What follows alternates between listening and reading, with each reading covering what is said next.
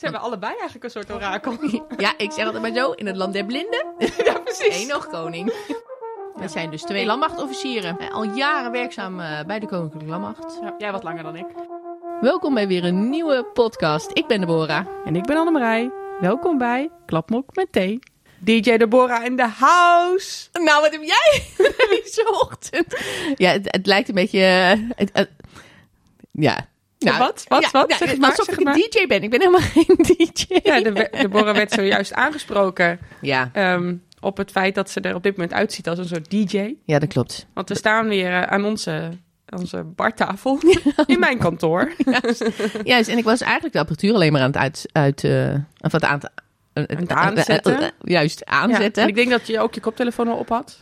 Ja, zeker. Dus moet je kijken wat voor eh, indruk dat gelijk geeft. ja, hè? een soort draaitafelachtige setting Ja. hebben we nu. Ja, ja, ja, maar ik had toch maar bedacht dat dat niet mijn, eh, mijn ding was. Nee, toch niet? Nee, Nee. nee, nee. Misschien eh, heb ik wel andere kwaliteiten, denk ik dan altijd maar. Ja, dat heb je sowieso. Oh, jeetje. Ja. Ja. Maar wat zou je draaien als jij DJ was? Nou, dat vind ik dus een beetje moeilijk. Want ik heb, ik heb niet zo'n... wat? ik dacht dat je me wat langer kende vandaag. nee, maar hou, ik hou een beetje van ouderwetse muziek. Oké. Ja, ja. En eh, daar zit echt lang niet iedereen op te wachten hoor. Nee. Nee, dan is ook een publiek thuis. voor. Ja, maar thuis ook al niet hoor. Als Oh, ik, niet? Nee, want als ik dan mijn eh, Spotify playlist eh, opzet of zo, dan... ja, maar dan eh, ga je meezingen natuurlijk. oh, ja, ook, ook. Kan ik ook niet laten. Maar dat, eh, daar zit echt niemand thuis op te wachten. dus wat dat betreft. Hou ik het lekker voor mezelf. DJ ik lekker voor mezelf en net weg. Ja, maar dan houden we het gewoon even bij podcasten. Ja, dat is goed, leuker. Dat is veel leuker. Oké. Maar ehm, Ja, nog belangrijker. Ja. Hoe voel je je? hoe voel ik me echt, Annemarij? Hoe voel je je dat? Echt? Echt van binnen.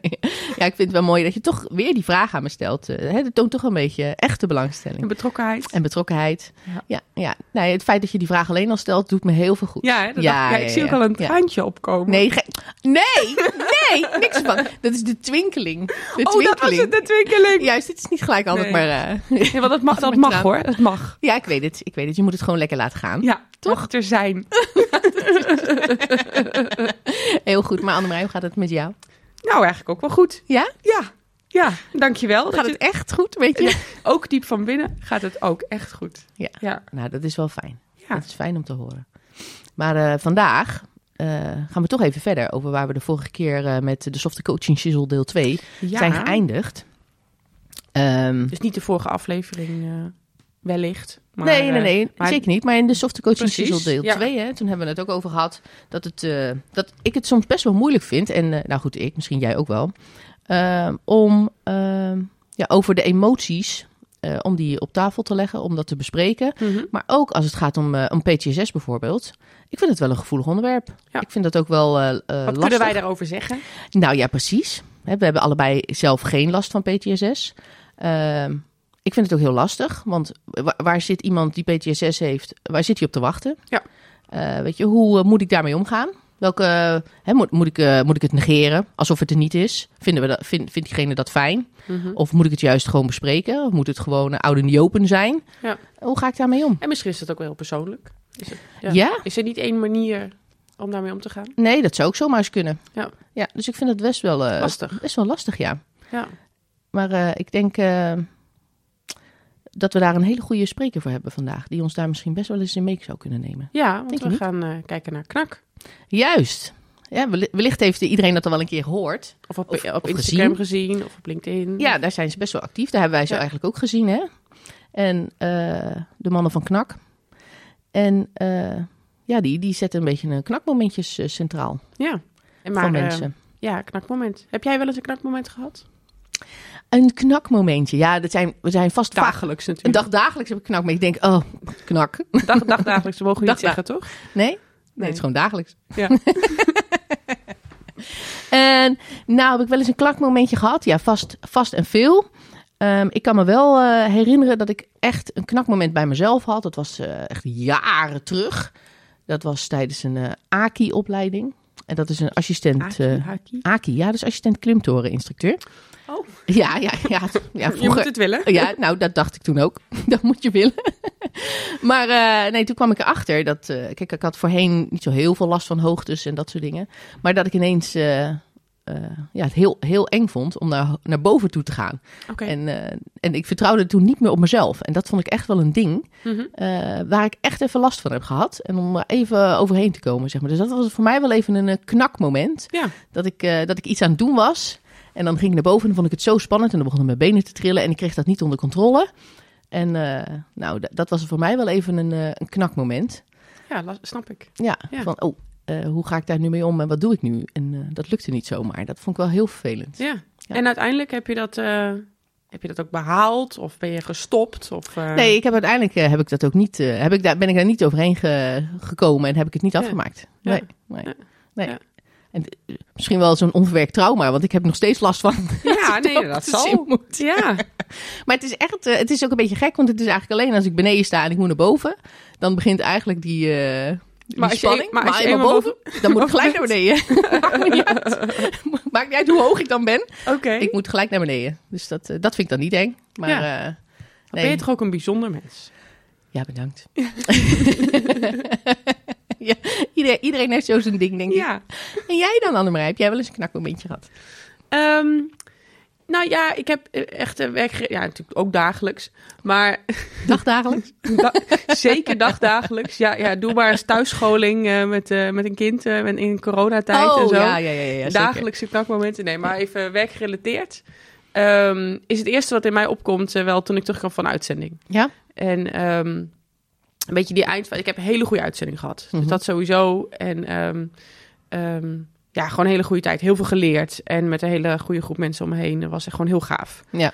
Ehm, alleen wat vervelend was, was helemaal aan het eind. Eh, toen werden eh, een, de Ameri- Amerikanen kwamen toen eh, het hoofdkwartier in met, met heel veel meer mensen. Ja? Dus toen was eigenlijk de afspraak dat als jouw opvolger er was, dan moest je ook weg. Oh. Dan was er voor jou sowieso op het hoofdkwartier geen plek meer. Dan had je gewoon geen plek meer om te werken. Dan was het gewoon klaar. En dan moest je gewoon wachten totdat je terugvloog. Ja, ja, want welke uitzending heb je gedraaid? In 2010 ben ik in Afghanistan geweest, Oh, bij RC South in Kandahar. Ja. En dus het multinationaal hoofdkwartier.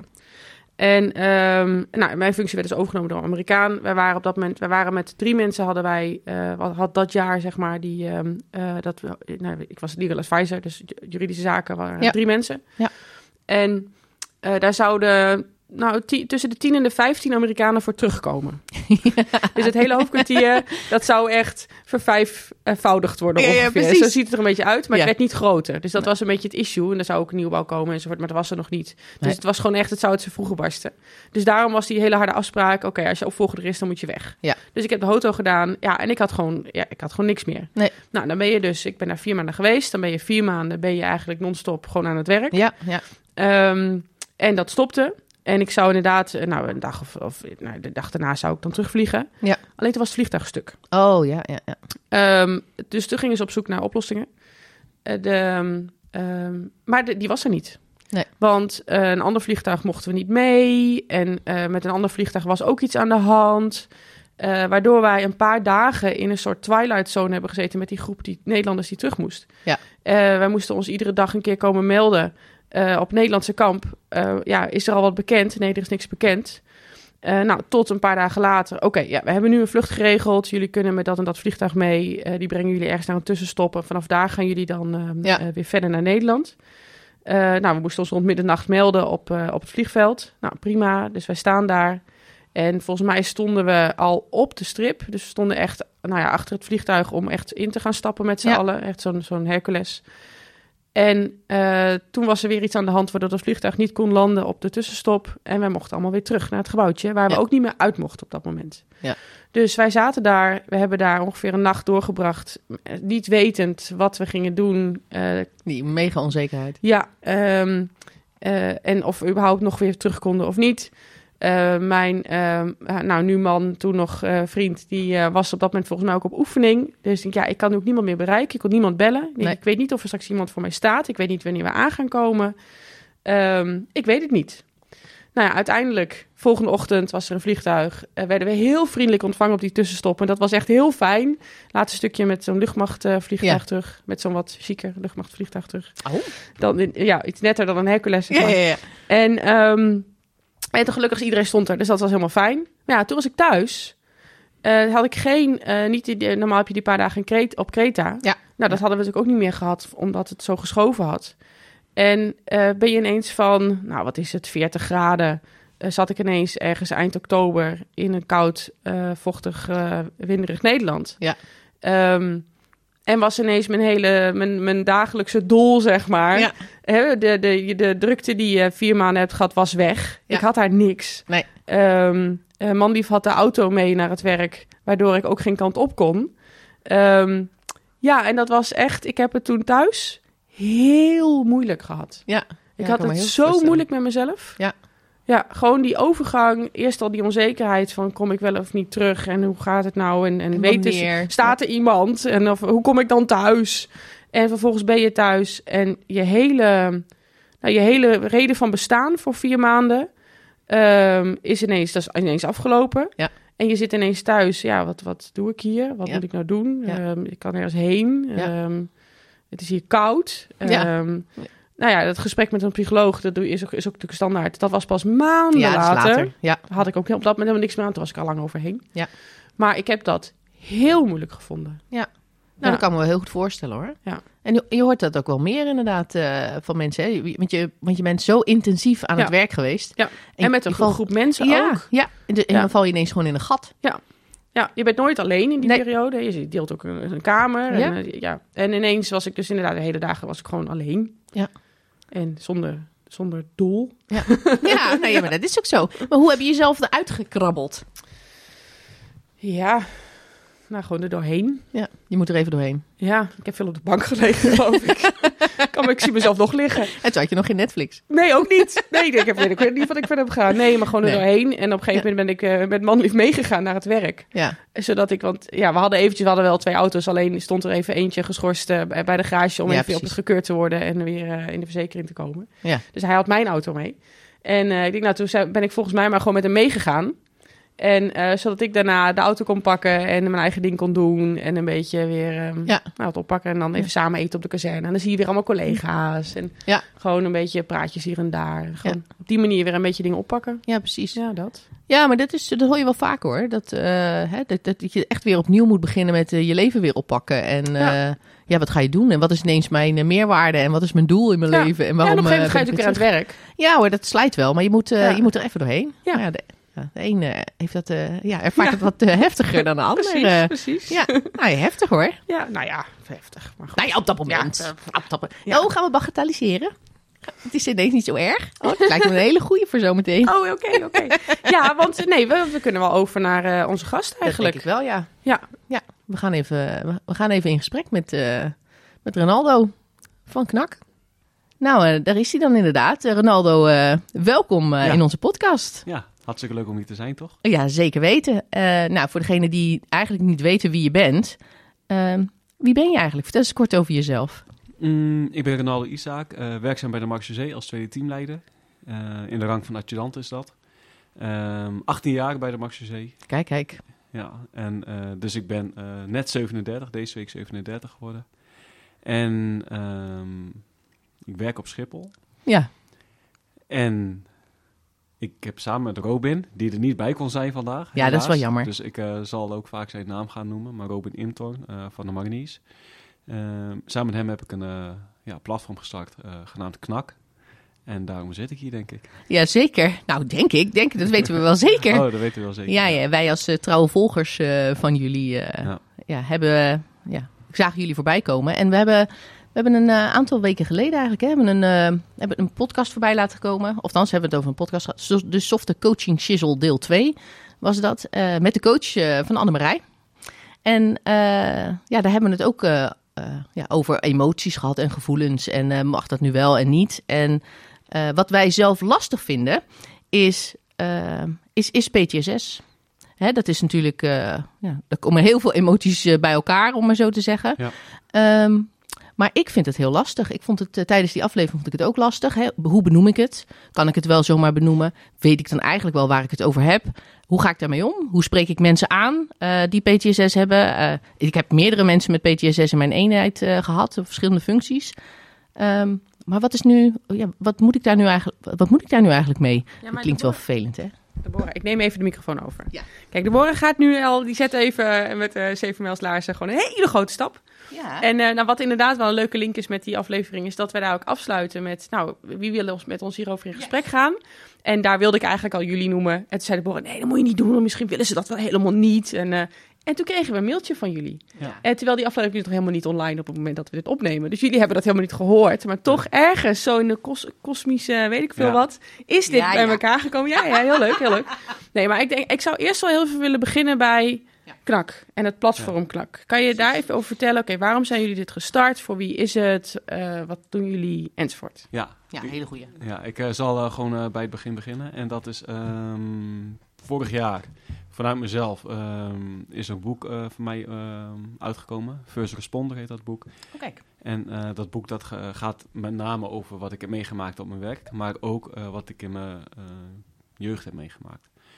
En vlak voordat het boek uitkwam, werd ik benaderd door Ferry Zandvliet. En Ferry Zandvliet heeft de aanslag op de Bataclan overleefd. En die zei, ik ben gevraagd voor een filmpje over Je bent niet alleen. En dat, eh, degene die dat gevraagd had aan hem is Robin Intor- eh. Ehm, wil je daar aan meedoen? En Ferry die ken ik al een tijdje, dus eh, Mark Polle van Scherpschutters, die ken ik ook. Daar had ik de eerste keer mijn podcast gehad. En zo kwam ik dus bij Mark thuis, want eh, daar werd dat filmpje gemaakt. En het initiatief nemen was eh, Robin. En toen hoorden we nog met een paar andere gasten waren we, toen hoorden we elkaars verhalen. En toen hebben we nog een keer gezegd van nou, we gaan een keer samen afspreken met z'n allen, gewoon om even ja, slap te. En intussen was mijn boek uitgekomen. Robin ging eh, vijf marathons, vijf dagen achter elkaar hardlopen eh, voor mentale gezondheid. En tijdens dat slap moment, zeg maar, zeiden we van ja, we willen iets anders. We willen nog iets. En wat willen we? We willen eigenlijk een soort platform binnen Defensie. En waarom? Ehm, tussen het moment dat we het filmpje gingen opnemen en het moment dat ehm, we dus bij elkaar kwamen om gewoon, eh, gewoon gezellig te doen, eh, kwam mijn boek uit. En ehm, Robin kreeg heel veel reacties eh, op zijn social media. Mensen die ze, hun eigen verhaal gingen delen. En ik had hetzelfde. En zeiden oké, laten we dat dan bundelen. Is raar dat echt gewoon honderden collega's, heb ik het over hulpverleners, dus niet alleen binnen Defensie, hun verhaal gaan delen aan ons en zich direct vertrouwd voelen. Ehm, toen dacht dan moeten we dan maar iets gaan opstarten. Ze hebben de krijgsmachtsadjudant geweest, het idee eruit gelegd, eh, samen met Hille Hillinga. En ehm, nou, dan ging de zomer eroverheen en eh, we hadden heel veel contact en er bleven maar verhalen bij ons komen. En op een gegeven moment was het van, eh, we gaan het gewoon beginnen. En waarom begonnen we het? Omdat eh, ja, we werden uitgenodigd bij de topdag. Eh, Robin heeft daar een pitch gehouden. En in die pitch zei hij gewoon wat, wat hij wilde, wat hij nodig had. En er waren een aantal eh, ja, hoge officieren die zeiden, waar gaan jullie sponsoren daarin? Ehm, en toen ging het echt in de sneltreinvaart. Dus de dag na de, na de pitch hadden we 's ochtends contact op zaterdagochtend. We moeten nu gewoon het platform gaan starten. En we hebben gewoon op Instagram het knakmoment gedaan.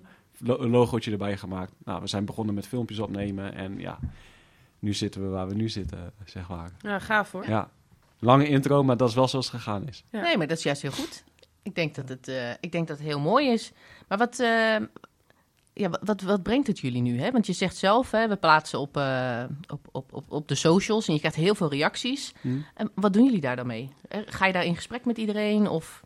Ehm, ja, sowieso eh, op onze eigen socials krijgen we het. En we krijgen heel veel op eh, knak. Eh, wat we eigenlijk willen is laten zien dat je, één, dat je niet alleen bent. en Dat je gewoon kan praten over mentale gezondheid. Gisteren kreeg ik ook toevallig een vraag van iemand. Oké, want soms hebben wij het ook nog wel lastig. Hè? Robin met zijn eigen... Ik heb zelf PTSS, Robin ook. Ehm, wij kunnen daar redelijk goed mee omgaan nu. Ehm dat wil niet zeggen dat je helemaal uitbehandeld bent, maar we kunnen er goed mee omgaan. Wat we nu doen, door al die verhalen te delen, iedereen met eigen verhaal. We hebben iemand die, heeft, die vertelt over schulden, iemand vertelt over schaamte, iemand...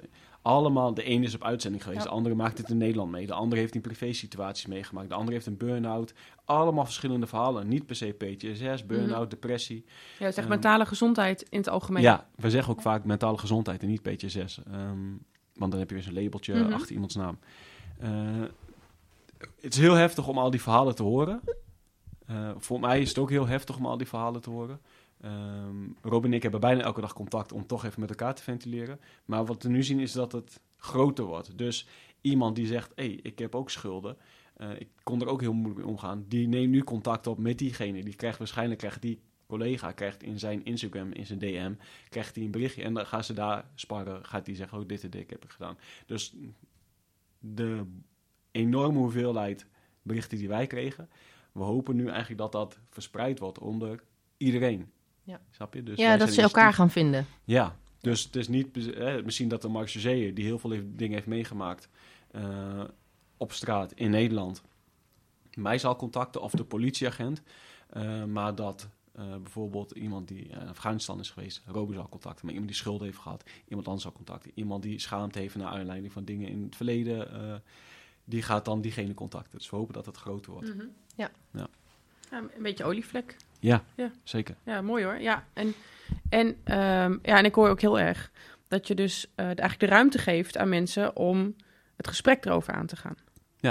je moet ook het gesprek erover aangaan. Want ehm, er wordt nog steeds gezegd, hè, en ik heb het ook een paar weken geleden hoor ik, wordt natuurlijk niet recht in mijn gezicht gezegd, maar een paar weken geleden werd er gezegd van eh, via via hoor ik dat, ja, mensen met eh PTSS die horen hier niet thuis. En daar wil ik niet mee de straat op. Oké, dat vind ik best wel heftig. En Eh, waar komt zoiets dan vandaan?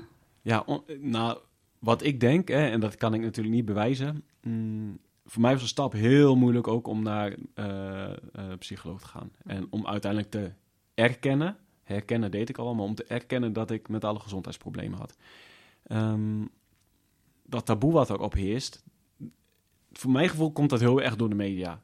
En waarom? Omdat ehm, toen ik klein was, ik kan me nog heel goed herinneren, ik heb ooit een keer een film gezien, ik heb geen idee hoe die film heet. Maar ik kan me heel goed herinneren, er was dan een militair die eh, kwam terug van uitzending. Eh, dat was een film, die ging dan over Joegoslavië of zo. En eh, die was dan, ehm, die kwam thuis en die begon zijn vrouw te mishandelen. En ik weet nog heel goed dat hij door een supermarkt heen liep en met de honkbalknuppel die supermarkt aan het kort en klein slaan was. Die beelden, die vergeet ik nooit meer, gewoon omdat dat is voor mij, mij PTSS. Maar dat is niet zo. Wat is PTSS? Geen idee. Eigenlijk helemaal in het begin wat je net vroeg, Ja. van eh, hoe moet je omgaan met iemand PTSS? Ik weet het niet. Nee. Waarom? Omdat het zo extreem groot is. En ik kan wel zeggen, mij moet je op die manier behandelen, maar dat betekent dat iemand anders, die moet je misschien niet op die manier behandelen. Dus het is heel lastig. En iemand met mentale gezondheidsproblemen, die ehm, is... Ja, gisteren had ik iemand eh, op de chat en eh, die had wat vragen. En toen zei ik, eh, iemand met mentale gezondheidsproblemen is heel egoïstisch. Je moet nu luisteren. Als ik wil praten, gaan we nu praten. Als jij wil praten, dus degene die graag met mij wil praten, dan gaan we het niet doen op het moment dat jij het wil. Jij moet luisteren. Als ik dit wil, gaan we dat doen. Heel lastig, zeker voor het thuisfront is dat heel lastig. Voor mensen die dichtbij je staan. Want we gaan gewoon doen wat ik wil. En als je niet wil, dan krijgen we ruzie. Weet je, dus het is ja. heel lastig. Ja, dat is Ja. het inderdaad. Ja. Ja, en, maar ik wil dan wel even teruggrijpen ook op wat je zei, dat, mensen, dat hoe erop wordt gereageerd. Hè? Dat beeld dat er is. Van ja, als je Ja. PTSS hebt, dan voel ik me niet veilig met jou als ik met jou mijn werk moet doen. Ik denk dat dat ook, nou het is eh, natuurlijk een heel achterhaald idee. En ik denk dat we binnen Defensie, heb ik toch het idee dat we daar al ehm, eh, best wel wat stappen in hebben gemaakt. In Heel hoe we daar open voor staan. Zeker. En, en wat ik bijvoorbeeld... ehm, eh, mijn man heeft een paar jaar bij de politie gewerkt. Die, is- die is ook militair. Is een paar jaar eventjes eh eruit gegaan. Heeft eh, na drie jaar bij de politie gewerkt. Dus dan kreeg je ook dat blad. En net als dat wij nu, eh, weet ik veel, de, de sterker en weet ik veel wat hebben. Ja. Hebben ze bij de politie de 24-7. Ja. Ook zo'n glossy. En ehm, ja, nou ja, goed, nee, maar dat is gewoon zo. Hm. Waar er hele interessante dingen in staan. Op een gegeven moment staat er een artikel in met een interview over iemand met PTSS, een politieagent.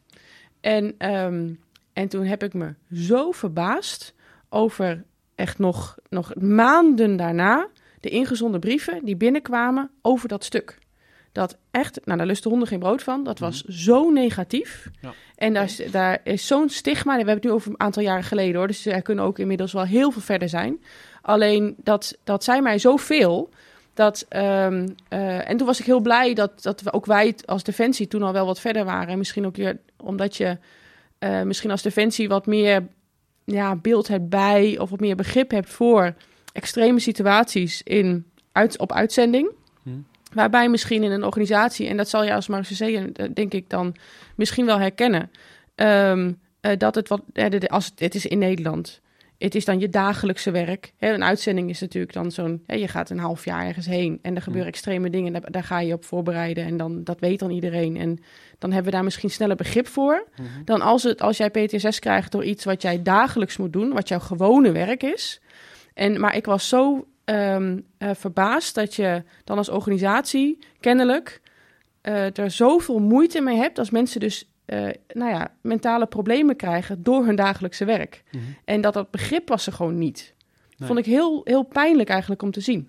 Ehm, is het ook, eh, kom ik weer terug op dat stukje media. Ehm, wat komt er in de media? Eh, die politieagent die eh, zijn vrouw heeft doodgeschoten en kinderen vermoord en daarna Mhm. zichzelf vermoord heeft. Dat komt in de media. Ja, De niet-succesverhalen, zeg Ja. maar.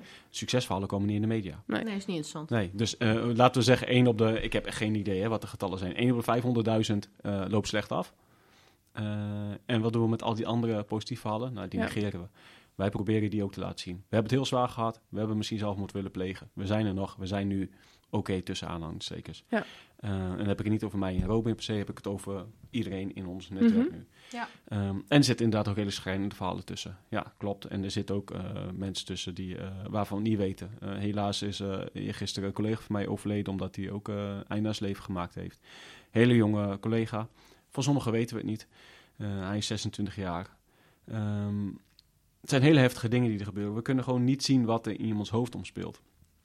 Taboe wat erop heerst, eh, dat wordt gecreëerd. Eh, De minister, eh, de vorige minister vroeg aan mij van, ja, jij zegt dat er een taboe is op PTSS, maar wij binnen Defensie vinden van niet. Ik zei nee, maar het komt ook een gedeelte dat het door de collega zelf komt. Want ik durf er niet over te praten, want als ik over praat voel ik me zwak. Ik schaam me. Wat gaat de rest van me vinden?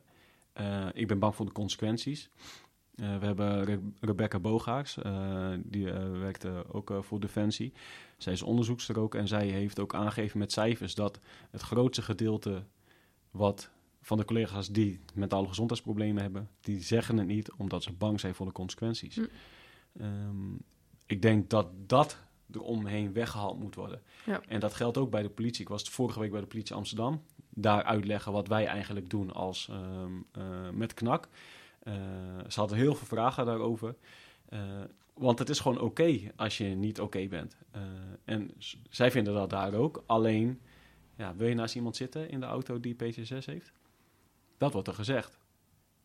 Jongens aan mijn team die het ook hebben, dat is gewoon bizar. Ik heb een paar jaar geleden had ik een jongen in mijn team die had gewoon mentale problemen. Wat gebeurt er? Ik hij is gewoon heel lang thuis. En na vier, vijf maanden hoor ik gewoon jongens uit mijn team zeggen: Ik wil met hem niet meer de straat op als hij terugkomt. Ja, wow, wacht even. Het is niet oké dat je dit zegt. Mhm. Hij is juist heel erg aan zichzelf aan het Ja, werken. precies. Ja, Ik zeg om daar weer uit te komen. Ja. Ja. Ja. ik zeg ook tegen mezelf: Ik heb heel erg gewerkt aan zelfleiderschap. Eh, ik heb mezelf echt leren kennen.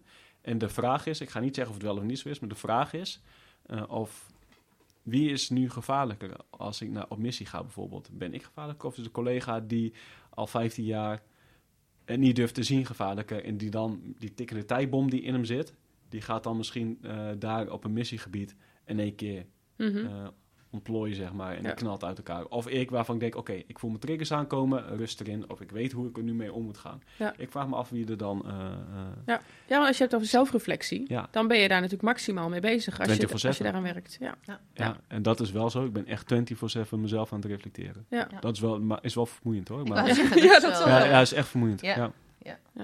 Nou, dat geloof ik ook wel. Maar ik vind het wel heel mooi, eh, heel mooi wat je zegt. Eh, want, want dat is het ook. Eh, Op het moment dat je jezelf bewust bent en weet waar jouw... ja, wanneer, jij, wanneer je, je je triggers hebt. Hè, Mhm. wanneer je denkt van, hé, dit, eh, dit trek ik niet. Of, hè, of ik krijg nu... ik ervaar nu andere emoties of wat Mhm. dan ook. Ja, je leert daarmee omgaan. En dat, dat, is, wel heel, dat is wel heel knap. En ik hoop inderdaad dat... ja, dat het, het platform wat jullie nu bieden, dat het inderdaad een beetje die eh, taboe eh, kan doorbreken. En Ja. dan, eh, weet je, in het begin vroeg ik natuurlijk heel veel. kijk, ik zelf heb ik geen last van, van PTSS. Ehm, vanuit welke vorm dan ook. Ehm, maar ik vind, het, ik vind het wel heel lastig om, om, om daarmee om te gaan. En dan zeg jij van ja, er is niet één manier om mee om te gaan. Nou, dat lijkt me, dat, lijkt me, dat, dat is logisch eigenlijk Mhm. ook wel, hè? want iedereen is verschillend. Ja. Het komt uit allerlei verschillende hoeken. Triggers zijn er eh, te over, om maar zo te zeggen. Maar niet alles is eh, hetzelfde. Hè? Het is niet een hokje, lekker makkelijk. Het is niet een hokje waar iedereen Nee. in zit. Oh, dan is dit het. Ehm, maar het feit dat ik het zelf al lastig vind eh, hè, is, is natuurlijk de valkuil heel snel, oh, dan negeer ik het maar. Dan is het er wel even niet. Of joh, oh, hij heeft het wat lastig. Ja, laat maar even, want dan, eh, dan hoef ik er ook niet mee te dealen. En dat Of moet natuurlijk ook af. Nou ja, Hij misschien. zij wil het juist. Dat je dan Ja, maar laat dat moment- dan die keuze zijn. Laat, Ja. laten, we daar dan, laten we daar dan eens over hebben. Weet je wel? Ja. Laten we dan, weet je, het, het moet voor mij, en dan heb ik het over mezelf, maar ik weet zeker dat er heel veel andere mensen net zo over denken. Laat het nu voor mij zo zijn dat ik met jou het gesprek aanga en zeg van, wat heb je nodig van mij? Ja. Wat heb je nodig? Wanneer kan ik je wel, wanneer, wanneer is mijn trigger dat ik denk van, nou, laat hem even gaan. Ja.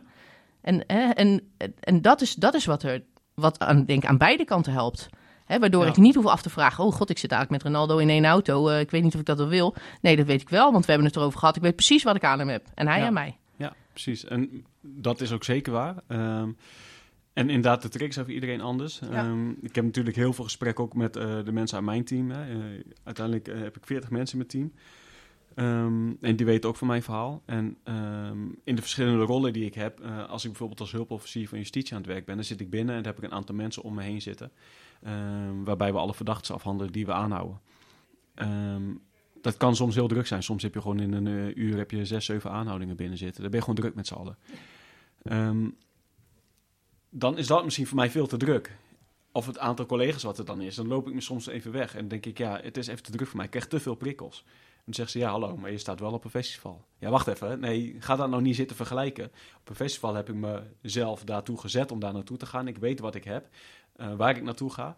Eh, en hier misschien ook. Maar nu op dit moment is het te veel. Waarom? Omdat mijn eh, werkethiek erin zit. Maar ook misschien omdat ik heel erg druk ben met... Oké, dit en dit moet gebeuren. Ik moet geen fouten maken.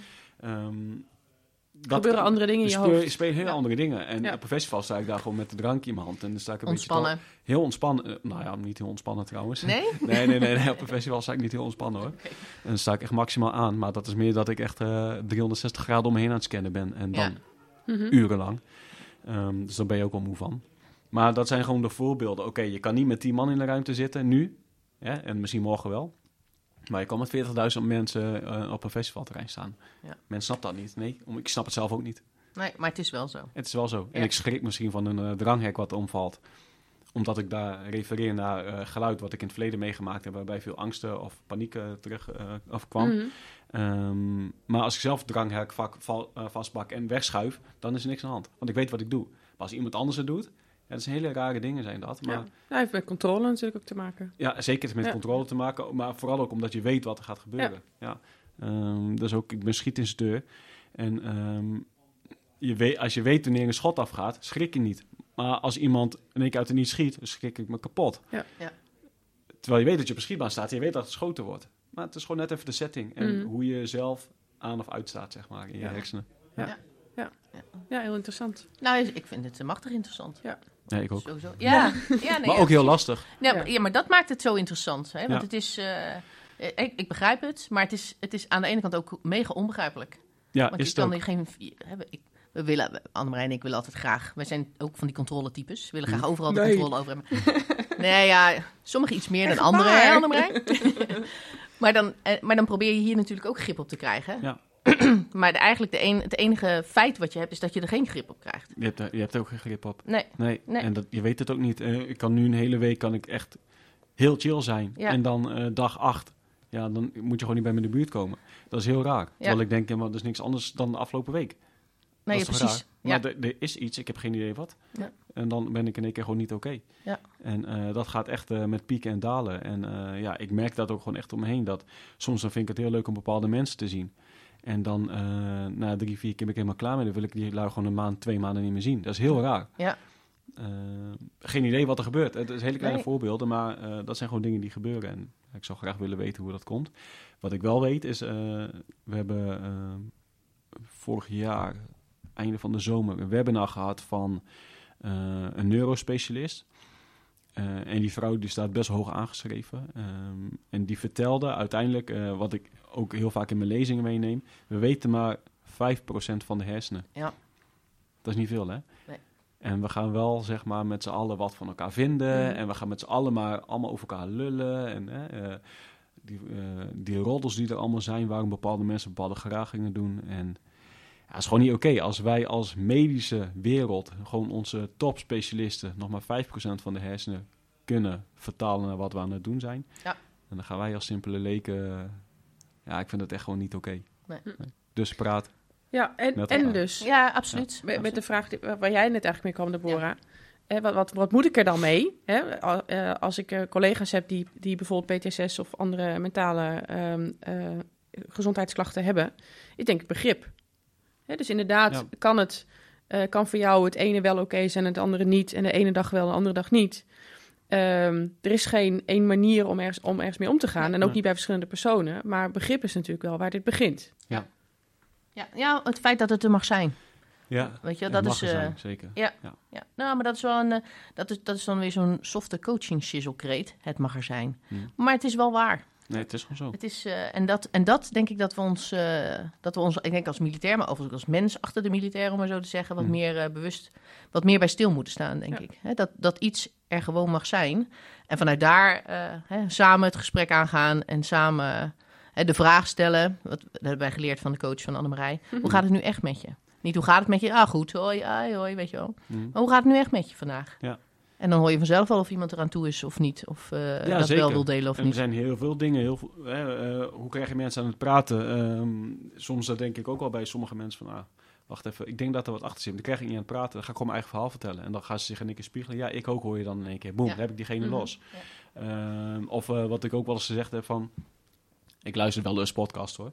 Maar eh, niet heel vaak. Maar eh, dat ik ook wel eens zeg... Hey, eh, luister die en die podcast eens even. En dan een week later heb je die podcast al geluis- geluisterd. Maar dan doe ik bewust die podcast, geef ik dan aan. Waarom? Omdat ehm, eh, diegene die... Omdat ik denk, hey, die kan zich daar wel in vinden. Ja, ja, ja oh, wat viel daarin op? En dan heb je in één keer het gesprek geopend. Er zijn heel veel van die manieren, zeg maar, om iemand te laten praten. Eh, ik wil niet direct zeggen dat ik iedereen een labeltje aan het geven ben of zo. Maar sommige mensen hebben dat gewoon inderdaad echt even nodig. Ja. en het werkt. Ja, Ja. eh, Maar hoe vind je het nou? Want hè, je, geeft, je geeft aan, ik ga in gesprek eh, met iemand. En eh, nou, soms dat, die ervaring hebben we misschien allemaal wel. Dat je denkt van ja, er is gewoon wat aan de hand met diegene, maar hij komt niet los. Hm. Ehm, en dan kies je ervoor om jezelf kwetsbaar op te stellen. Is dat iets wat je jezelf hebt eh, moeten aanleren of heb je dat altijd al gehad? Want Nee, nee, het is nee, best wel moeilijk soms. Nee, nee, nee. Ik was, echt, ik was ook echt afgestompte militair hoor. Ja. zeker weten. Ja. Tot ik in een diepe dal kwam en dacht, het is niet oké hoe ik geweest ben. En ik vroeg me ook af toen van, ben ik, ben ik nu wie ik wil zijn? Hè? En dat vind ik nog steeds heel lastig. Of was ik daarvoor wie ik wilde zijn? Ik merk wel dat ik daarvoor veel vrolijker was en eh, veel uitbundiger. Eh, en dat ik nu heel vaak met mezelf nog eh, aan het strukkelen ben. Ehm, ja, dus dat is heel eh, lastig.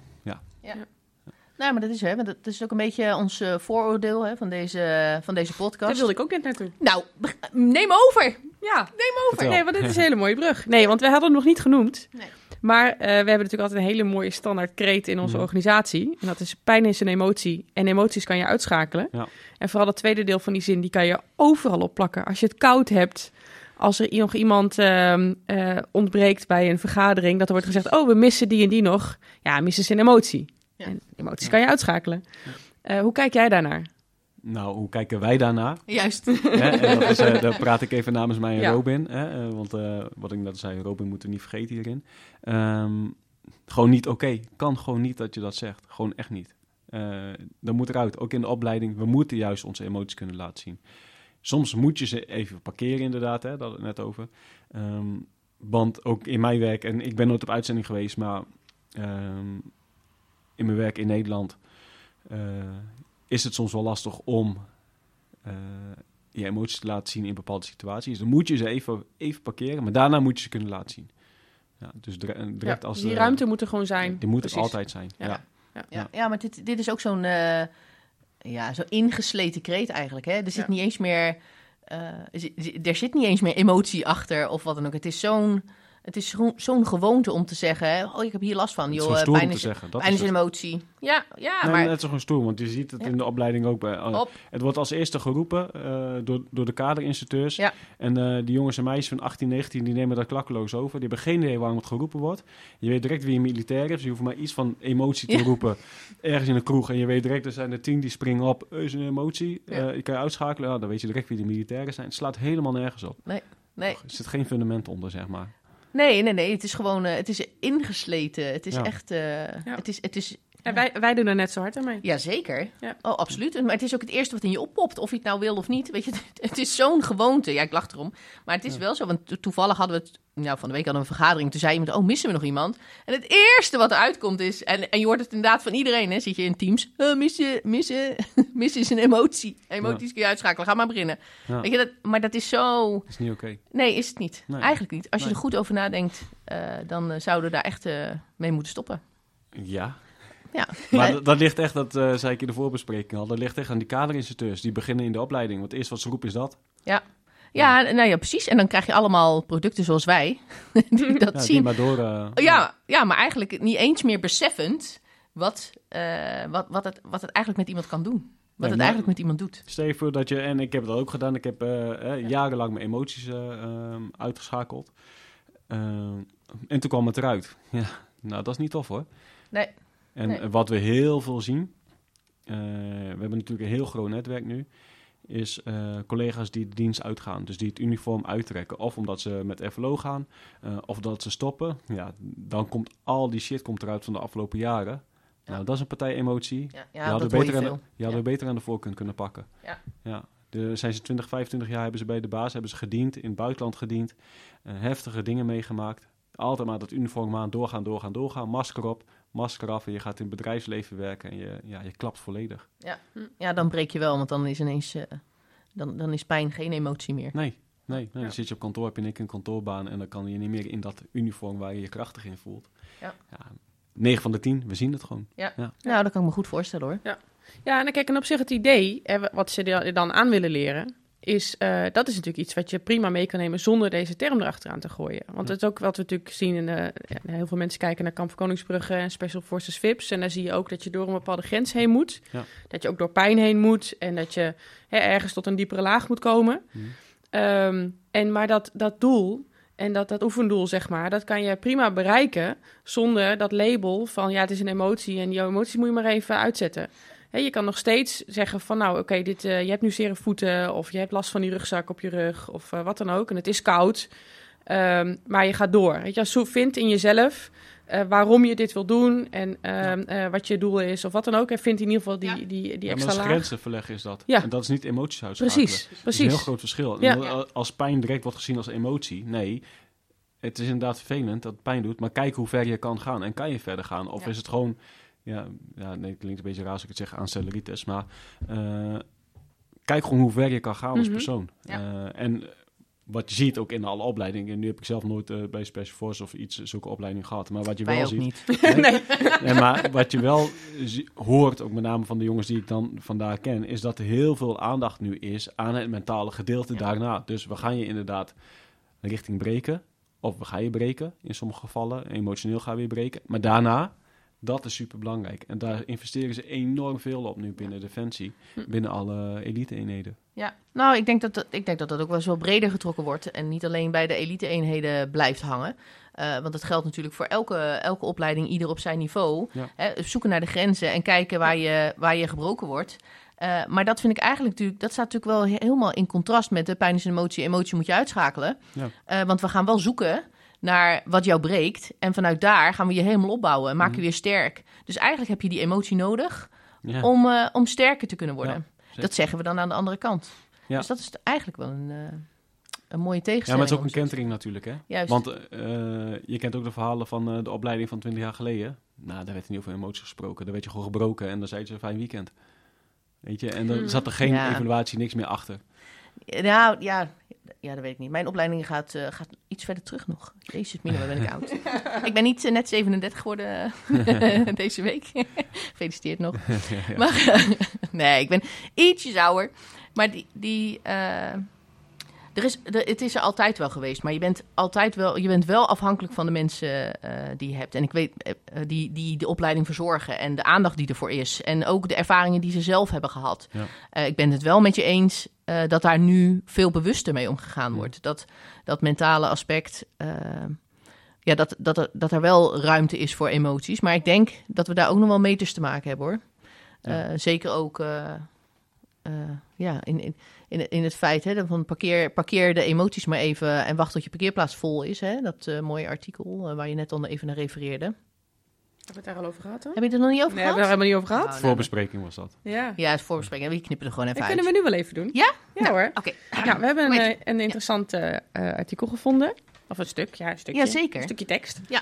Eh, van, ehm, eh, ja, het heet Hoe de Special Forces omgaan met gevoelens. En het is van Sander Aarts. Mhm. En volgens mij zit hij in de Special Forces VIPs. Ja. Ja. ja. En ehm, nou, hij gebruikt het woord compartimentaliseren. Ja, het is, het is echt een tongbreker, maar het is wel eh, een hele mooie.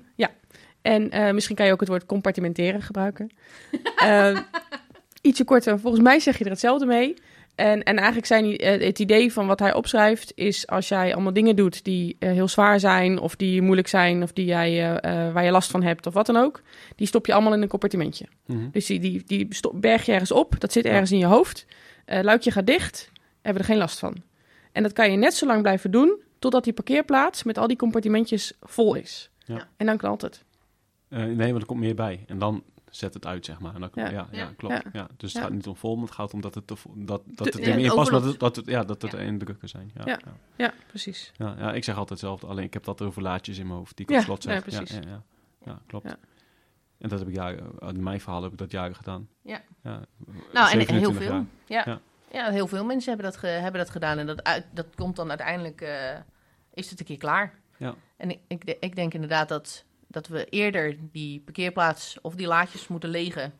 eh, door erover eh, in gesprek te gaan. Door, Vooral dat. Ja. Gewoon erover precies. praten. En heel vaak wordt er ook gevraagd van, ja, hoe kunnen we aan de voorkant zitten? Aan de voorkant kan je niet zitten, want eh, kijk naar incidenten die we meemaken. Als jij in Afghanistan bent of, en er komt er in één keer een tik, ja, weet je, je weet dat het kan komen, maar je weet niet dat het nu komt. Dus je hebt je er niet altijd voor de volledig 100% op voorbereid. Je weet niet dat het nu komt. Mhm. Eh, als je kijkt in Nederland ook, eh, ik had dat ook, eh voorbeeld is Koninginnedag. Je bent aan het fietsen, allemaal gezellig, leuk, leuk, leuk. En boem, oorlog tussen aanhalingstekens. Het is in één keer een hele andere situatie. Nou, dat doet wat Ja. met je. Daar heb je gewoon last van. Maar als je er dan veel over gaat praten met goede begeleiding. Je kan niet aan de voorkant zitten, want het overkomt je vaak. Maar eh, door erover te praten en goede begeleiding, begeleiding te hebben, kan je misschien de triggers verzachten en eh, kan je zorgen dat het niet eh, zo in je hoofd wordt weggezet, zeg maar, dat, het, eh, ja, dat je er veel last van gaat hebben. Mhm. Ja. Maar zou je niet aan de voorkant, ehm, als organisatie er dan misschien aan, iets aan kunnen doen? Zou je niet aan de voorkant een bepaalde organisatie moeten neerzetten waarbij we allemaal weten dat het kan gebeuren, het kan je zomaar gebeuren, maar dat het niet erg is en dat we het erover gaan hebben met z'n allen? Dus praten, absoluut. Ja, maar op het moment dat je praten, praten. Ja, maar hè, het is natuurlijk wat je zegt. Hè. Het is soms voor mensen heel moeilijk. Het, mensen stoppen het heel veel weg. Er zit schaamte bij. Ja. eh, de, de- het, het gevoel dat jij de enige bent die hier last van heeft, want je hoort het, je hoort het niet. Ja. Maar op het moment dat we als organisatie daar hè, aan de voorkant al heel open over zijn. Van hé, luister, op het moment. Eh, Iedereen kan het overkomen. Hè, morgen ben jij misschien aan de beurt. Je ziet het niet aankomen. Maar als het gebeurt, hebben we het erover. Want het is niet raar. Het mag er zijn. En alleen dan eh, kun je verder en stappen maken. Zou dat helpen? Zou, dat- zou dat Ja, ik denk zou dat helpen voor mensen met een mentale gezondheids... Nou, ik denk dat we, helemaal, dat we in de opleiding daar gewoon mee moeten beginnen. En eh, de opleiding is een, we hebben altijd te weinig tijd, want er moet altijd gesneden worden, want er is altijd te weinig geld. Eh, maar waarom gaan we niet in de eerste ANBV of in de AMO, hè, die naam verandert al hoor. Ehm, maar waarom gaan we daar niet maximaal investeren op met elkaar praten? Want mensen vragen ook wel eens aan mij, oh, heb ik een lezing gegeven en heb ik het dan met name over mijn jeugd ook. En eh, ja, er is gewoon veel gebeurd in mijn jeugd, criminaliteit, maar ook veel geweld. En ehm, alles, alles gaf eigenlijk aan dat ik criminele pad op moest gaan. Ik had geen normale jeugd. Het was Nee. alleen maar, eh, ja, de basis was gelegd. ja, de basis was gelegd om crimineel te worden. Juist. Hoe ben jij nou in godsnaam aan, hoe hebben ze je in godsnaam kunnen aannemen bij de? Werd, eh, Dat wordt heel vaak aan mij gevraagd. Eh, omdat ik het niet verteld heb. Ja. Ja. Eén van de dingen. Want ik wist het ook niet. Ik bij de, bij de psychologische keuring ehm, werd aan mij gevraagd van, eh, nou ja, vertel over je vader, want ik zie dat je achternaam veranderd hebt. Vader, geen contact meer, geen idee wie het is. Voor mij is hij dood. Dat werd er gezegd. Omdat die, ik dacht ook dat hij dood was op dat moment. Maar hij bleek nog te leven, maar hij was gevlucht. Hij was in een Ja. ander land, dus ik wist het niet. Eh, dus ja, oké, mijn vader, ja, die had ook dingen gedaan die niet helemaal oké waren. Ehm, oké, maar dan eh, over die ex-vriend van je moeder dan. Ja, is ook al weg, geen contact meer mee. Die is ook al weg, dat is ook al klaar. Oké, punt. Maar nooit verteld dat het allemaal gebeurd is. Want ik was vergeten, dat is in die laadje gestopt, sleutelslot. Ik dacht er ook helemaal niet meer over na. Nee. Dat was gewoon mijn leven. Nee, weggestopt. Ja, weggestopt. had ik in de opleiding, hadden we dan maximaal daarop geïnvesteerd. Wat heb je nou allemaal meegemaakt in je leven? Schrijf het eens op. Eh, hoe was je situatie daar? Wat gebeurde er? Dan had ik veel meer aan de voorkant gezeten, denk ik. Dat ik dat veel, op mijn achttiende eh tijdens de opleiding bij de Marché, had ik dat veel meer een plekje kunnen geven. In plaats van door mijn 31 dat eruit knalde. Eh, met alle incidenten die ik nog eens een keer meemaakte. Mhm. Eh, En dat is ook best heftig als je 18 bent. Om dat ja, zeker. Maar dan ik denk naar dat we boven te halen. maken. Ja, denk je dat? Ja, nou ja, ik denk het wel. Want Ja. wie weet op zijn of haar 18e nou wie eh, ze nou echt zijn. Nou ja, exact. Ja, je bent nog ja. zo aan het ontdekken wie Nou, je laten bent. we dat dan doen op dat moment. Ja. Neem het mee. Dat is precies Ja. die zelfkennis waar wij het ook eerder en ook in die Ja. vorige aflevering over coaching over hebben gehad. Ehm, eh, dat wij heel erg herkennen nu hè, de een groei die je op een gegeven moment door gaat maken. En hoe anders je was toen je nog jong was en begon inderdaad bij deze organisatie. Mhm. En dat je heel erg die zelfkennis nodig hebt om te groeien. En ehm, Heel erg. Die ja. echt heel erg nodig. Ja, ja. dat is echt essentieel. Ja, eh, Robin die wil heel graag rugzakgesprekken. Hè, dat we vanuit Knak rugzakgesprekken gaan doen bij opleidingen. Het zijn wel heel veel opleidingen die we draaien. Hè, dus dat kunnen we niet met z'n tweeën. Dat moeten we dan echt eh, met een grote groep mensen doen. Eh lezingen die wij geven. We geven op eh, middelbare scholen geven we lezingen. Eh, met name die veiligheid en vakmanschap opleidingen. Ik heel veel bij de politieacademie. De, bij de politie zitten ook wat oudere collega's. Hè. Je op 40 ze kan je daar ook solliciteren. Maar ook de jonge collega's van 18, 19. Ehm, als je ziet wat voor reactie ik daarop krijg, dat mensen zich gaan reflecteren aan mijn verhaal, denken: wow, ik heb het allemaal weggestopt, maar dit is ook mijn leven, dit is ook mijn verhaal. Wat jij vertelt in de jeugd, heb ik ook exact hetzelfde meegemaakt. Die zijn aan zichzelf aan het werken, die zijn naar een psycholoog gegaan, die hebben coaching aangevraagd. Ik krijg zoveel van zulke reacties dat ik deuren heb geopend voor hun. Waarom doe ik dat dan niet in de opleiding? Ja, wat, maar wat is, wat is jullie boodschap? Wa- waarom ga je dat vertellen? Wat ga je vertellen daar? En wij vertellen ons ons verhaal, wij gaan onszelf heel kwetsbaar opstellen, zodat Ja. andere mensen denken: wacht even, Maar waarom? Met, Omdat- welk, eh, met welk doel? Dat bedoel ik eigenlijk. Hè? Het is niet. eh, Werk aan jezelf. Dus jezelf sterker maken, zelfleiderschap. Ja, ja. dat is het thema. Ja, en, en ervoor zorgen dat je, eh, ja, dat je gewoon kan praten over dingen. Dus dat je dan af en toe zegt van oké, ik voel me niet oké, want dit en dit en dit. Of een bepaalde situatie. Ehm, dat er misschien wel eens mensen ehm, ja, kunnen, eh, bij meldingen bijvoorbeeld, dat we kunnen zeggen oké, we laten diegene even niet naar die melding gaan. Eh, als iemand 112 belt van oké, want dit is mogelijke reanimatie. En diegene heeft gisteren ook al reanimatie gehad. Zulke dingen zijn van die kleine dingen, maar laten, Mhm. laten we daar eh, naar kijken. ja, dat je er bewuster. We kennen elkaar dan beter. Ja, Nog beter Ja. eigenlijk. ja, Ja. Ik, ik denk echt. dat dat werkt. Ja. En waarom doen- willen we een rugzakgesprek? Omdat dan iemand een spiegel voor krijgt van, oh, wacht even.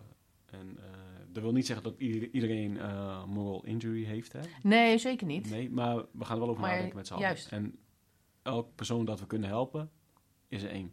Ja. Eh, en sommigen die vinden het allemaal hoogvliegerig. Nou, die hebben dan ook. Die vinden het allemaal maar onzin. Sommigen vinden het allemaal onzin. komen tien jaar achter dat het toch geen onzin was. Ja. En heel veel helpen ermee. Nou, dat vind ik wel mooi. Ja, ik, wat, wat willen jullie nu bereiken met KNAK? Wat is het doel? Praten. Met elkaar praten. Niet over elkaar praten. Gewoon praten over wat je meegemaakt hebt. En ehm, als jij eh, een gebroken arm hebt, kan je er makkelijk over praten. Ehm, en als jij mentaal, mentale problemen hebt, moet je er ook gewoon over kunnen praten. Nou, mooi. Mooi. Dankjewel. Ja, jullie bedankt voor de uitnodiging. Ja, nou heel graag gedaan. hè. Echt super fijn. En eh, ja, ik vond het een heel mooi open gesprek zo. Echt eh, heel erg bedankt dat je hier was. Jammer dat jullie niet met z'n tweeën hier konden zijn. Ja, helaas. Hij is, hij is in gedachten is hij erbij. Precies. Ja, ja. Ja. dat is wel- ik heb ook wel een leuke anekdote hoor. Ja. Oh. Want ik ken, ik ken Robin Intorn al wat langer dan Oh, vandaag. nee Oh, hè? Nou, daar kan je wat over hem vertellen, toch? Nee, dat, dat kan ik zeker niet. We gingen niet over elkaar praten, toch? Nee, we gingen met elkaar Ja, over praten. hem mag je wel praten, hoor. Nee. Nee, maar doe hem maar gerust de, de groetjes. ik weet nog wel dat hij eh, in dienst kwam. Ja. En zijn eerste functie eh, bij mij gedraaid heeft. Oh ja? Windelaar. Toen hij nog geen marinier was. Oh, oké, oké. Dus doe hem vooral de hartelijke groeten. Ja, ja zo, ik ga hem sowieso toch even bellen, dus dan eh, komt dat goed. En we blijven jullie volgen. Nou, mooi, leuk. En eh, dat kan op knakmoment, Instagram. Heel goed. Juist. ja, toch even promotie maken. Ja, maar dat mag zeker. Dat Ja. mag zeker. Dat doen wij ook nog wel hoor. Ja. Komt helemaal goed. Dankjewel. Yes. Nou, Ronaldo is weer terug naar eh, Schiphol. Jazeker. Weer een volgende afspraak. Ja. Ehm, Maar wel een goed gesprek. nou, absoluut. En, ehm, en ook heel veel raakvlakken met een artikel dat ik graag nog eventjes eh, wilde bespreken met je. Nou, In eh, deze aflevering. Ja, ja, ja. Ja. Nee, ik had hem al een tijdje liggen en eh, Mhm. ik vond eigenlijk ehm, een heel mooi raakvlak hiermee. Ja. Het is een artikel uit de Militaire Spectator. van eh, vorig jaar. Ja. Van George Dimitriou. En het heet De moderne leider heeft buikpijn. Kiezen tussen angst en vertrouwen. Ja. En dat begint eigenlijk nou, met name ehm ja, RNA-achtige dingen, hè, onveilige situatie. En hoeveel controle wil je uitoefenen naar beneden? Of laat je juist vertrouwen zien en dat je daar als, als, als commandant, als leidinggevende, dat je toch heel vaak in een situatie zit van buikpijn. Ja. eh, van eh, als je dat los moet laten. Als je dus het vertrouwen moet tonen en eigenlijk moet denken: ja, nee, het is wel goed geregeld. En ik ga niet nu met de lange schroevendraaier. Ja. Ehm, dus eigenlijk vanuit daar, maar ik was het aan het lezen en ik zag juist ook een heel goed raakvlak met het onderwerp waar wij het vandaag over hebben. Ja. Want ehm, ehm, het gaat eigenlijk om een sociaal veilige cult- cultuur. Hè? Daar, daar gaat het op een gegeven moment al heel snel over. Ja. Waarin vertrouwen eigenlijk heel belangrijk is. Ja. En als je daarop inzoomt, en dan staat hier ook hè, dat vertrouwen, ehm, dat is het eigenlijk een fundament Mhm. van, eh, van heel veel eh, goede dingen in, in onze organisatie, maar ook in een team bijvoorbeeld. En dat maakt dat mensen zonder panzer of masker op hun werk kunnen verschijnen. Juist. En, ehm, en eigenlijk is vertrouwen het belangrijkste ingre- ingrediënt om ervoor te zorgen dat mensen geen rem hebben die hen tegenhoudt om alles te geven om te bereiken wat er mogelijk is. Ja. Dus ja, dat is eigenlijk dan een, nou ja, een, een soort eh, randvoorwaarde of een, hey, iets waarbij ehm, eh, iets wat er gewoon standaard moet zijn, het gevoel van vertrouwen. En waar die nog mooi, ja, ik, ik, nog iets nadrukkelijker ook in naar voren komt. Eh, In dat artikel verwijst hij naar een boek, Authentiek Leiderschap van Bas Blekking. En die zegt, het gedrag van mensen is gebaseerd op twee drijfveren. Eh, angstdrijfveren en creatiedrijfveren. En dit is een hele mooie link ook met het gesprek dat we net hadden, hadden met Ronaldo. Ja. Is dat angst gaat juist om het voorkomen van negatieve consequenties voor jezelf. Het voorkomen van schaamte, pijn of aantasting van je ego. Dus ge- gebaseerd op gevoelens van onzekerheid. Dus dat is als je denkt, ja, ik voel me eigenlijk niet goed. Maar ik... Of, Ik zeg het niet. Ik want, zeg het niet. eh, dan vinden ze er wat van. Of Ja, dan, dan ben ik zwak. Ja. Ja. of dan heeft dat misschien wel gevolgen voor mijn carrière. Ja. Laat, ik maar, laat ik mijn mond maar houden. En de andere, hè, dus die, die creatiedrijfveren, die gaan juist om een diepe vorm van zingeving, iets willen betekenen, je persoonlijke missie in het leven en datgene waarom je hier bent. En dat gaat eigenlijk om de ander in plaats van ego. En daar is ruimte voor reflectie, zelfkennis en zelfleiderschap. En dat is gebaseerd op zelfvertrouwen. Ja. Dus dat geeft eigenlijk precies dat hele punt weer waar we het net over hadden. Ehm, eh, hoe belangrijk het is hè, ook die, om die ehm, eh, dat, dat zelfleiderschap, zelfkennis, hè, die termen die net al voorbij kwamen. Jezelf, ben je in staat tot zelfreflectie? Ja. Kun je kritisch naar jezelf kijken? Ja, Eh, exact. kun je je eigen emoties eh, onder ogen komen, om het zo te zeggen? Hè? Durf je jezelf kwetsbaar op te stellen? Ja. Ja, ook al ben jij dan niet het allerstoerst Nee. en, en laat je daarmee wel zien dat je menselijk bent. Ja. Of wel? Of ben je het dan juist wel? Ja. Ja. Ja, ja dat je wel stoer bent als Ja. je laat Nou zien ja, wie je bent en, en wat, er- wat er aan de hand is. Juist. Ja. Omdat je wel precies. jezelf durft te zijn. Ja, dus eh, nee, dus dat vond ik eigenlijk een hele mooie, dat is een aanrader uit, uit het artikel, al te vinden op internet natuurlijk. Even heel goed artikel. Ja. Ehm, maar ik vond het een hele mooie, ehm, ook al heeft, is het uitgangspunt eigenlijk hier, ehm, was niet direct dit onderwerp, maar het, het gaat er heel snel naartoe Ja. hè, in, het, in het creëren van die setting onderling. Ja. Eh, waarmee jij als, men, als persoon, als individu, ja, waarbinnen dus jij dus ook je ei kwijt kan. Ja, dat, nou, dat is natuurlijk ook precies waar we het net over hadden. Hè, dat dat, hè, dat, dat eh, Ronaldo ook aangaf, hè, dat, je, dat je het niet, je kan niet preventief iets doen aan eh, hè, de mentale gezondheid. Eh, Je, komt in een situatie terecht waar je het niet hebt gezien. Maar ik denk inderdaad, zoals ik net ook al zei, als je inderdaad een sfeer creëert binnen je, je eenheid waarin we het oké vinden dat je misschien jezelf een keer niet oké voelt, hè, zoals die ook aangaf, dan is dat natuurlijk gewoon heel, heel goed. Ik ben ook eh, absoluut van mening dat het geven van vertrouwen aan, eh, aan, aan, aan je mensen, om maar zo te zeggen, dat dat, ja, dat is het, het beste wat je kan doen. Want op het moment dat ik jou vertrouwen geef, eh, hè, dan, dan, dan, dan, ja, dan voel jij je verantwoordelijk. Dan, neem jij, hè, dan, dan voel je je gewenst. Dan voel je je, dat je ertoe doet. En dan ontstaan er alleen maar mooie dingen. Ja. En natuurlijk moet er dan ruimte zijn. Want het moet ook mogelijk zijn om te zeggen: Oh, het ging even niet goed. Maar als ik dat dan vervolgens bespreekbaar maak, dat het niet erg is dat het even niet goed ging, maar dat je daarvan leert en weer doorgaat, dan word je alleen maar sterker. En inderdaad, die creativiteit die komt dan vanzelf. Hè, want het is jouw toko. En je hebt een bepaalde verantwoordelijkheid. En eh, hè, je moet er zelf over nadenken. Dan staan mensen ook aan. En op het moment dat we dus vanuit angst een controlerende omgeving creëren, waarin we weer een afdeling inrichten die ervan is en die jou gaat controleren of je het wel goed doet.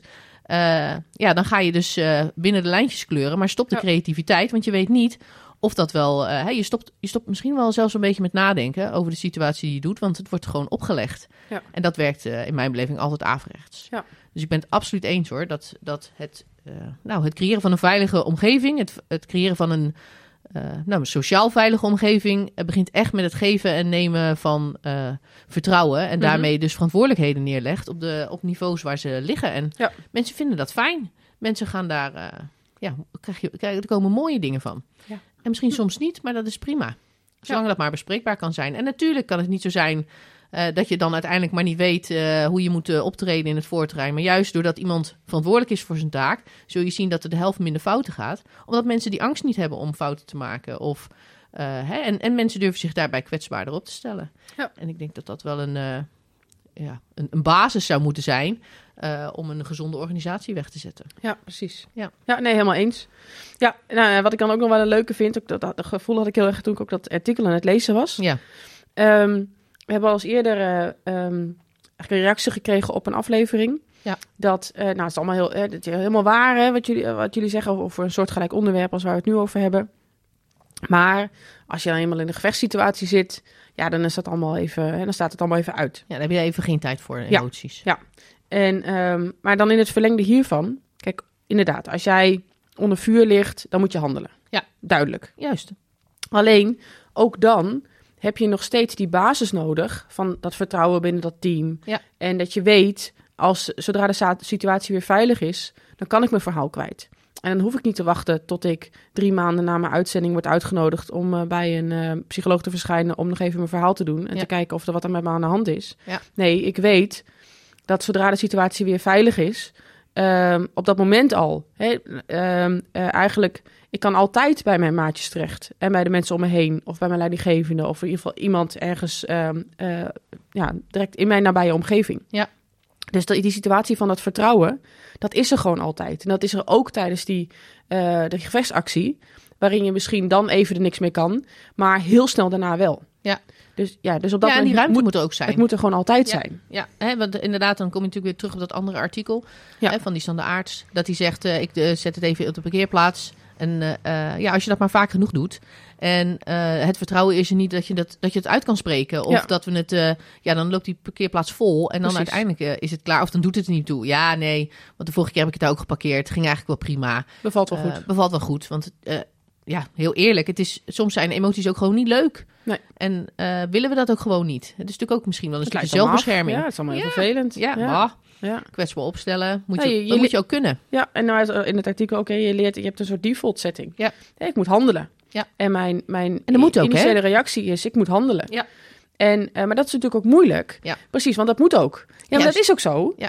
Maar ergens moet je wel even kunnen, die je stoom kunnen afblazen. Je moet even kunnen reflecteren op je Ja. handelen. Van, oh god, wat mij nou overkomen is. Ja. Dat was deze situatie. Of ik vond dit heel eng. Of ik vond het, ik vond het eigenlijk wel heel erg spannend. Ik heb Ja. het wel gedaan, maar mijn hemel. Ja, of, moet- eh, of ik mis thuis toch eigenlijk echt wel. Ja, Hè? Nee, we, we vinden het allemaal heel... Ja, we moeten vaak op uitzendingen, vooral in dat soort functies. Ja. Ehm, ehm, hé, je bent veel weg, je bent veel van huis. Ja, dat vinden we allemaal heel normaal. Ja. Nee, mijn vrouw en kinderen, die mis ik niet. nee, maar daar heb, je, daar heb je alleen maar last van als je, als je Want die dat, mist. daar heb je last van, Ja. precies. Ja. En, ehm, maar die mag je wel missen. Ja. En wij ook, Ja. hè, als wij eh, weg zijn.